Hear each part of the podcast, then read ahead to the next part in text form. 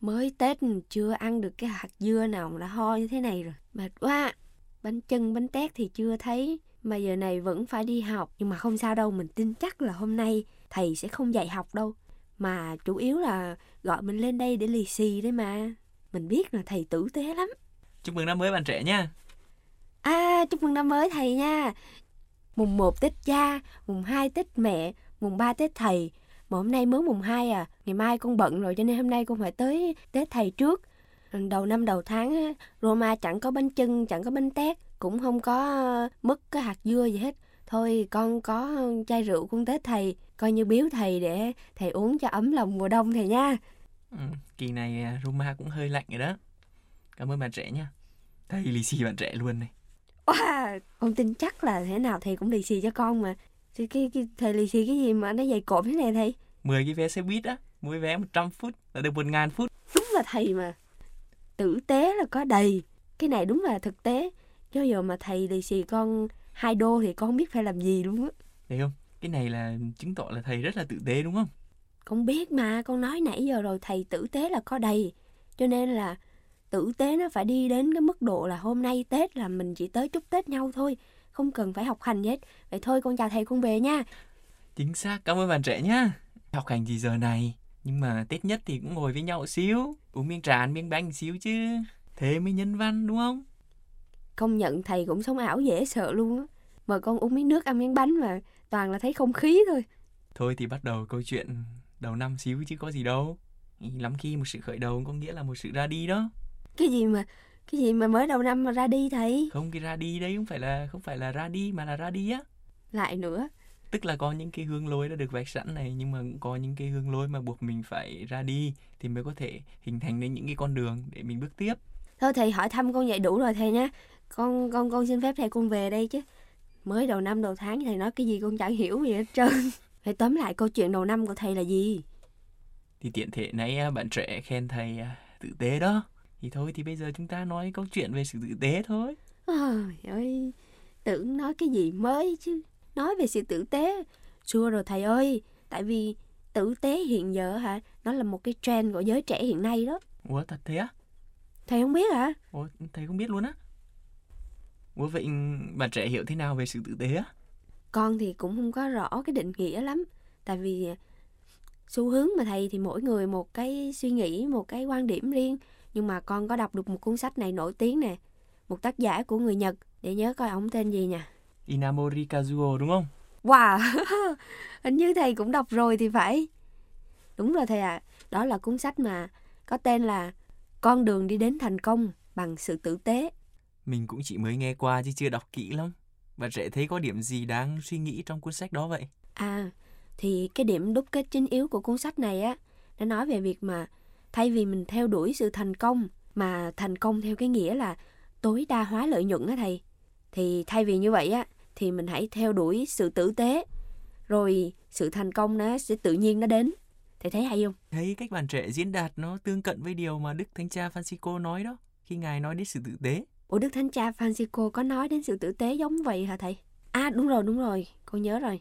Hình như là có một lần ngài nói đến sự tử tế phép lạ của sự tử tế đúng không thầy? Ừ, nay bạn trẻ đúng xuất sắc luôn á.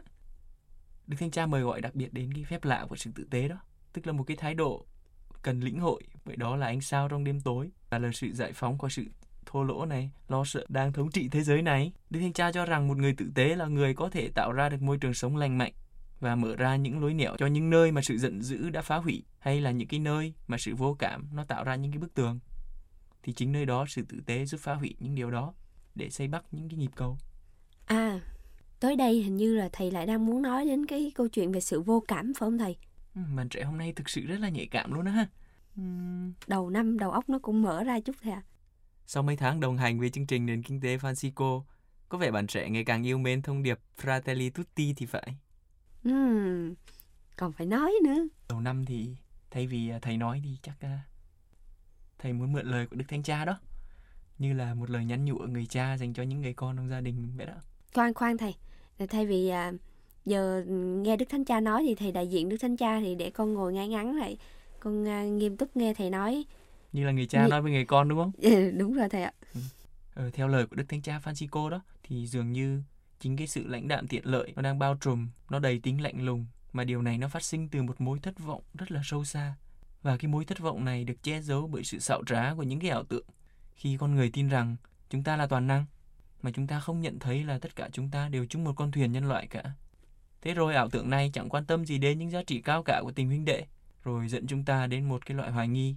Đó chính là cái cơn cám dỗ mà chúng ta phải đối diện nếu đi vào con đường chán nản hoặc là thất vọng. Hình như đức thánh cha còn nói đến cái gì mà sự cô lập sự khép kín nữa phải không thầy?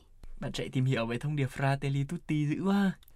Con ấn tượng với cái điểm này trong thông điệp mà thầy nền kinh tế Francisco như hôm bữa thầy nói còn được gợi hứng từ thông điệp Fratelli Tutti nữa mà Vậy điều gì khiến bạn trẻ thực sự tâm đắc liên quan đến vấn đề mà chúng ta vừa bàn không? Như là một cái lời rất là tâm đắc vào dịp đầu năm á. Ừ, đương nhiên là có rồi thầy. Con tâm đắc nhất cái điểm này nè. Sự cô lập hoặc là sự khép kín trong những mối bận tâm của chính mình không bao giờ là con đường mang lại hy vọng. Và đặc biệt là nó không có dẫn đến việc đổi mới. Ừ. Con đường này nó chỉ được hình thành bởi sự gần gũi nè, bởi nền văn hóa gặp gỡ. Vì thế là mình cần phải nói không với sự cô lập và nói có với sự gần gũi. Rồi nói không với văn hóa đối kháng và nói có với văn hóa gặp gỡ. Thầy thấy hay không? Đức Thánh Cha nói quá hay mà. Mà bạn trẻ, cách thức bạn trẻ diễn lại thì cũng hay đó. Trời Hy ơi. vọng là năm mới này à, mình sẽ hiện thực hóa được một chút. Mà biết là chắc bạn trẻ cũng đã hiện thực hóa dần dần rồi đúng không? Nhờ thầy dạy dỗ không á. Hôm nay mùng 2 Tết con tới đây cũng chủ yếu để cảm ơn thầy về điều đó mà. Chứ không phải là đến để nhận lì xì à, nhận thêm 10 vé xe buýt nữa. Thầy hiểu con quá. Thôi thì năm mới thầy chúc bạn trẻ thêm tuổi mới, thêm khôn ngoan, thêm năng động nè, tự tin nè, tràn đầy ơn Chúa.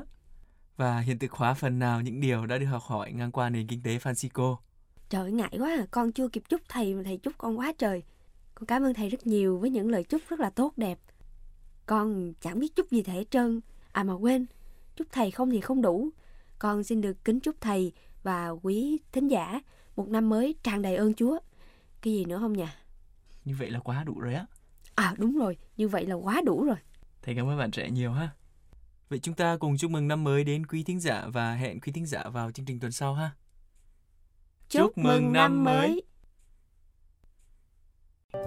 Chuyên mục Nền Kinh tế Francisco mong muốn là không gian gặp gỡ, trao đổi về một nền kinh tế mới, một nền kinh tế tôn trọng sự sống, yêu mến con người và môi sinh.